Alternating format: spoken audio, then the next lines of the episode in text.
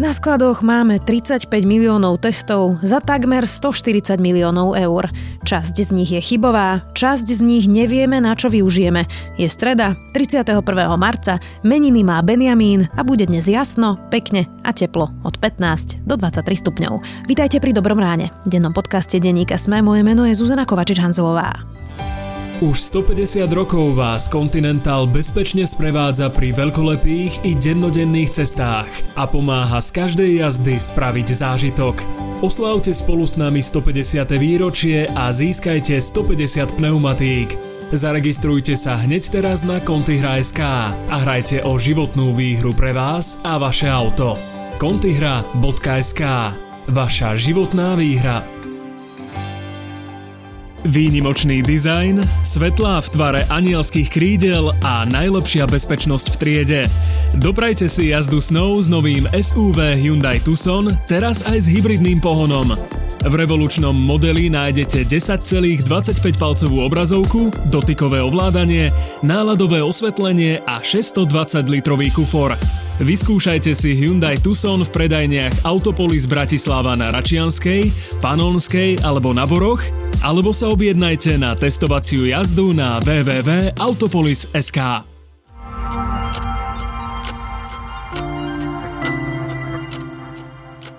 A teraz poďme na krátky prehľad správ.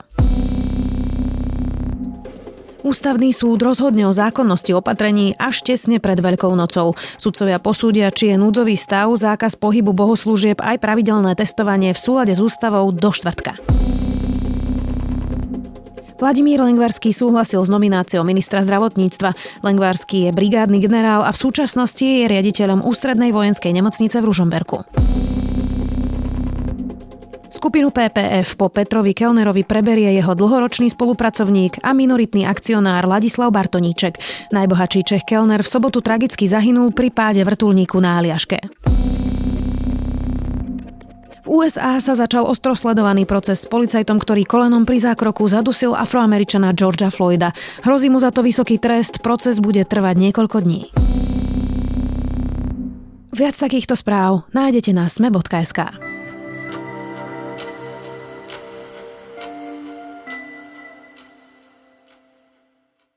15 miliónov testov od Siemensu je chybových, priznáva to ministerstvo zdravotníctva, hoci ich samé nakúpilo. Vyhodil Marek Krajčí desiatky miliónov eur do luftu a prečo nenakúpil za tieto peniaze vakcíny, na ktorých sme naopak šetrili?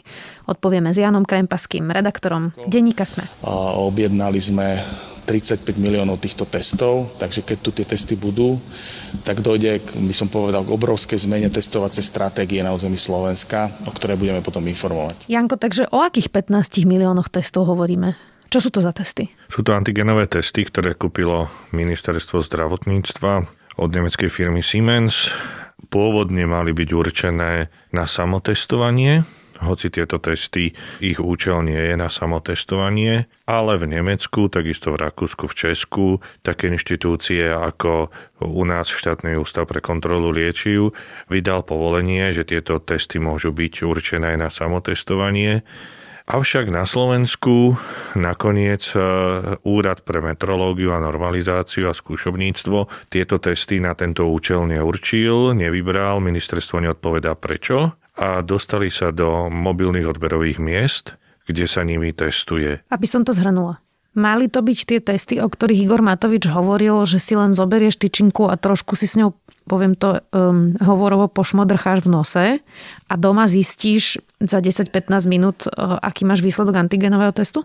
Áno. Skončili teda v momkách, kde tie odbery robia zdravotníci. Áno.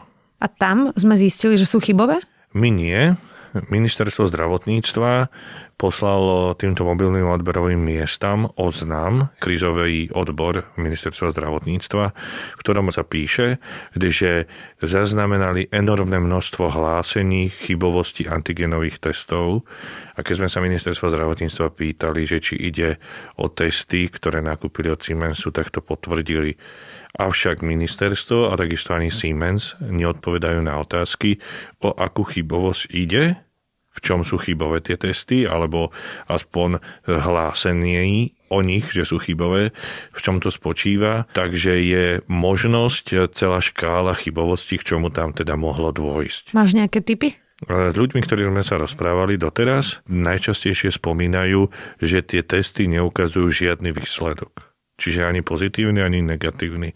Lebo na tom terčíku, ktorý je súčasťou tohto antigenového testu, keby som to chcel prirovnať, je to podobné ako tehotenský test. Ukáže sa palička a podľa toho, či je jedna, či sú dve, tak e, sa dá zistiť, že či to je pozitívny výsledok alebo negatívny výsledok.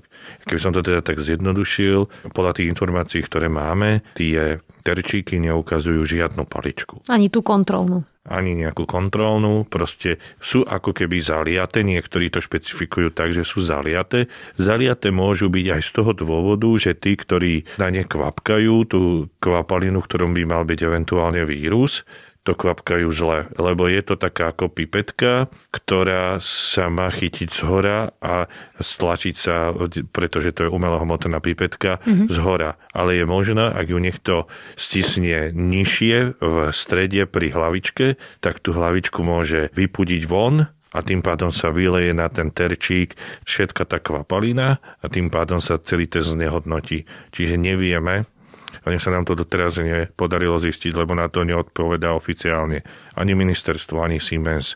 Ale toto je jedna z tých pravdepodobných hypotéz, čo vieme na základe rozhovorov s ľuďmi z Momiek a takisto aj od týchto dvoch spoločností. Kde je teda problém, keď v iných krajinách tieto testy zrejme používajú? Si hovoril Nemecko, Rakúsko, Česko čo tam lepšie preškolili personál, alebo, alebo v čom je ten problém, ktorý tu vlastne riešime? Problém môže byť v tom, že buď je to zlý postup pracovný pri tých testoch, aj keď do určitej miery to sa mi zdá nepravdepodobné, pretože tie momky, ktoré to robia, mobilné odberové miesta, to robia už celé mesiace a jednoducho tí ľudia, ktorí v nich pracujú, tak sú skúsení ľudia, čiže pravdepodobnosť, že niekto nedržuje pracovný postup mi príde veľmi nepravdepodobná.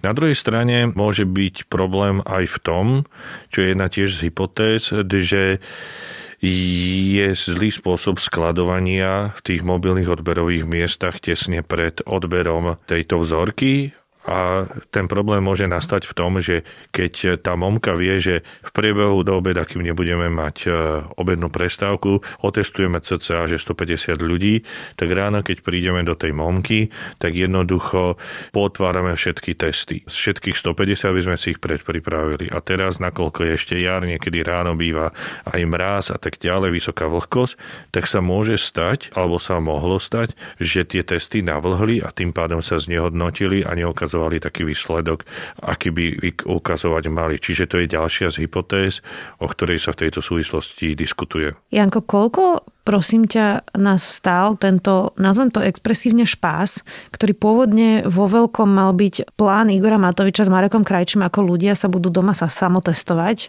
Nakoniec toho nie je vôbec žiadny samotest, ale je z toho teda testovanie stále v tých momkách a aj to evidentne veľmi nefunguje. To už prečo sa dozvieme asi neskôr.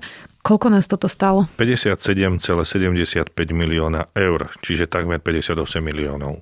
Len čo sa týka teda týchto testov od Siemensu. Keď ohlasovali vlastne toto testovanie, ešte nezrekonštruovaná vláda, ktorá je teraz už v demisii, tak teda vo veľkom ohlasovali ešte aj ďalších 20 eh, miliónov testov SD Biosenzor, ktoré tiež mali byť samotestovacie. Čo je s týmito testami? Sú niekde na sklade? Tieto už by mali byť tiež na Slovensku a Úrad pre normalizáciu, metrológiu a skúšovníctvo minulý pondelok 22. marca vydal povolenie, že môžu byť sa používať na samotestovanie, ale ešte sa musia prerobiť príbalové letáky k ním. Čiže musí byť jasné, že do akej hĺbky napríklad si človek má vložiť tú paličku mm-hmm koľkokrát má otočiť tou paličkou, aby si spravil dobrý výter. Čiže takéto detaily tam ešte majú byť, lebo tieto testy od SD Biosensor, ich časť je tiež taká, že sú nosohltanové. To znamená, že tá palička by mala ísť až úplne na koreň nosa a hranicu s hltanom avšak tieto, ktoré prišli na Slovensku, tá palíčka by mala byť kratšia a mala by byť určená len na taký ľahký výter zo špičky nosa, nejaké 2-4 cm do nosa hĺbky. Ja som videla tú krabičku Biosensor SD a teda tam je v jednej krabici okolo 15 alebo 20 testov a k ním teda je rostok, ktorý sa dáva potom do jednotlivých tých skumaviek a ten rostok je vlastne v jednej veľkej ampulke, ktorý si ty sám vlastne rozleješ do tých 15 až 20 testov. To znamená, že ak by sme chceli robiť samotestovanie, tak jednému človeku alebo jednej domácnosti musíme poslať celú tú krabičku 15 až 20 testov? No, je otázne, že e, koľko tých testov by mal dostať človek ale podľa toho množstva, keď zoberieme, že eh, u nás sa zvyčajne testujú ľudia nad 18 rokov, tak eh, podľa počtu obyvateľov to vychádza tak, že na jedného dospelého človeka, každý dospelý človek by mal dostať nejaké 4 testy. Hej? Takže podľa mňa závisí od množstva, od veľkosti tej rodiny, hej? Mm. že e, koľko je členov dospelých ľudí žijúcej v tej rodine, takže podľa toho dostanú. Samotestuje sa niekde inde v Európe? Áno, ako som spomínal, tie testy, o ktorých je teda pochybnosť, že aké sú kvality na Slovensku od Siemensu, tak sú schválené na samotestovanie v Nemecku, v Rakúsku a takisto v Česku. Je otázne, že prečo nie na Slovensku, to sme sa zatiaľ tiež nedozvedeli, že čo sa stalo, prečo na Slovensku sa neurčili, alebo teda aspoň nedali na schválenie, aby boli určené na samotestovanie. Či to má nejaký súvis s týmito hláseniami chybovostí, sa nevie. Sledujem správy v týchto krajinách, ktoré si teraz menoval. E, tak ako keby priebežne. A teda oprav ma, ak sa milím, ale my sme teda jediná krajina, ktorá nevaliduje výsledky antigenových testov ešte PCR testom? Neviem, či, nie sme, či sme jediná, ale to, čo tvrdíš, je pravda. Nevalidujeme antigenové testy PCR testami, tak aby sme boli presní. Čiže neoverujeme, akú majú vlastne chybovosť. To dá sa tak povedať, áno. Janko, e, v kontexte tejto našej témy o testoch sa mi tak natíska otázka aj o vakcínach. Kritizoval tu tesne po svojej demisii Ivan Korčok, že v nakontrahovaní vakcín do mája budeme mať takmer najmenej zaočkovaných ľudí v Európskej únii. A teda vychádza z toho, že ministerstvo zdravotníctva zakontrahovalo menej vakcín ako iné európske krajiny a teda zrejme preto, že chcelo šetriť peniaze. Chápem to správne, že sme dali 150 miliónov eur za testy, o ktorých teraz hovoríš. Zatiaľ časť z nich vykazuje chybovosť a vôbec nevieme, či ich nehodíme za chvíľku do koša. A druhá časť z nich sedí ešte v skladoch a nenakontrahovali sme vakcíny? Áno, toto je, hm, to sú veľmi zaujímavé súvislosti, ktoré si spomínala. Skutočne sme nakúpili testy, 35 miliónov testov za takmer 140 miliónov a pritom sme nevyužili všetky možnosti získania očkovacích látok alebo vakcín. Klasickým príkladom je Pfizer, ktorý sme mohli na základe novembrovej zmluvy ešte z minulého roku v rámci e, takej opcie alebo takého bonusu kúpiť 1,2 milióna viac ale my sme túto príležitosť nevyužili. Keď som sa na to pýtal štátnej tajomničky ministerstva zdravotníctva Jany Ježíkovej, ktorá má na starosti v rámci ministerstva vakcináciu, tak povedala, že vtedy sa počítalo s tým, že bude veľa vakcín, aj my budeme mať veľa vakcín od AstraZeneca, len potom sa ukázalo, keď sa AstraZeneca schválila Európskou liekovou agentúrou, že má veľké výrobné problémy. Takže zrazu sme dostali ten výpadok prvý, že si naši poslucháči ste pamätajú, že v takom februári, marci by sme aj chceli testovať, ale sme nemali čím. Keď sme mali zakontrahované tieto vakcíny od Pfizeru, tak možno tá situácia by bola lepšia. Na to štátna tajomnička Žikova povedala aj vetu, že po vojne je každý generál, čiže z toho nejakým spôsobom vyplýva, že, že bolo to asi zlé odhadnutie situácie. No a plus teraz e, je tiež otázne, že koľko my získame vakcín v rámci, alebo sme získali e, v rámci marcového vyjednávania, lebo teraz sme chceli získať viacej vakcín od Pfizeru, ako nám prináleží, pretože predtým v novembri a takisto v februári sme prepustili vakcíny v prospech iných krajín. Takže ale sa to snažíme sa, dobehnúť? Teraz sa to snažíme dobehnúť, ale či sa nám to podarí je otázne plus je tu veľa nejasností okolo tiež tak masívne ohlasovaného Sputniku, ktorý má prísť do konca júna 2 milióny kusov. Malo prísť 200 tisíc, ktoré prišli v marci, malo prísť 200 tisíc ďalších. Teraz e, ministerstvo o tom mlčí, už to neudávádza ani do tabuliek. E, už minulý týždeň malo byť stanovisko šuklu komunikované k tomu, že či sú to dobré vakcíny, nie sú to dobré vakcíny, stále to stanovisko nie je. Neodpoveda ministerstvo, kedy to bude to stanovisko k dispozícii. Plus ďalšia otázka je, ako to ďalej bude s dodávkami AstraZeneca, pretože AstraZeneca má vytrvalo nejako Pfizer, že mal pár týždňov výpadok e, alebo nedostatok výrobných kapacít.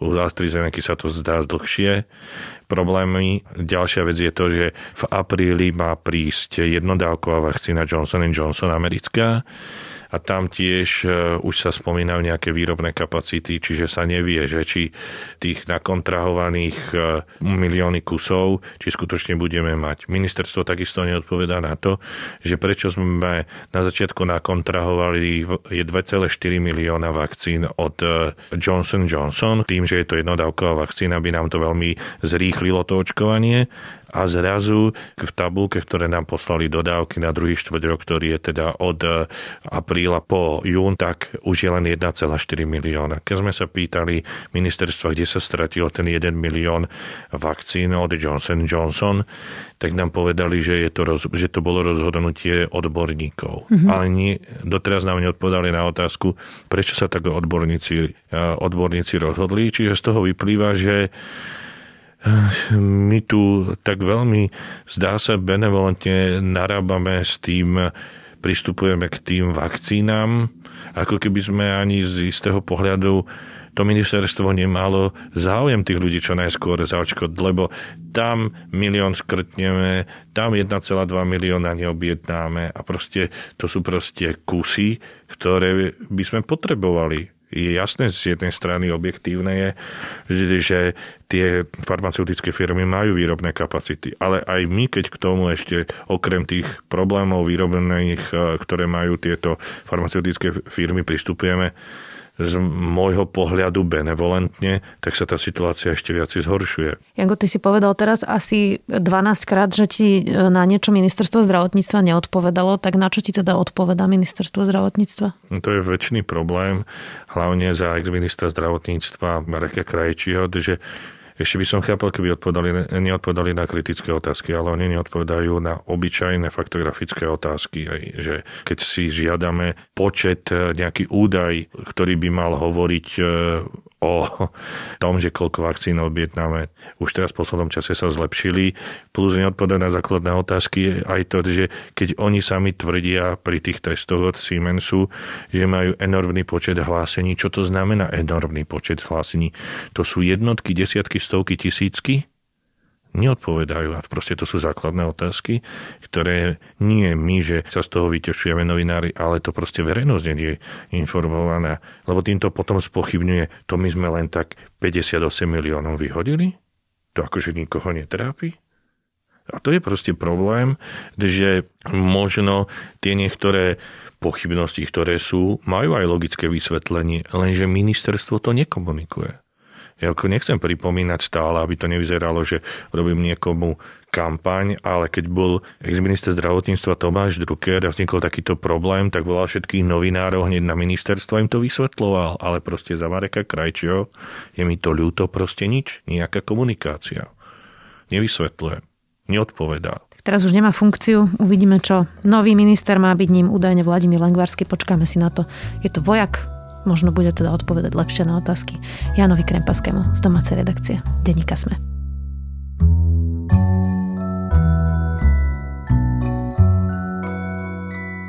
Prvý antivaxer v Spojených štátoch bol kazateľ na začiatku 20. storočia. Príbeh toho, ako prehral svoj prípad na ústavnom súde a prečo vlastne prvý antivaxer nechcel vakcínu, je môj zaujímavý tip na podcast od Voxu na záver. Nezabudnite, že dnes vychádza aj nový Zoom a vedátorský podcast. Do počutia opäť zajtra.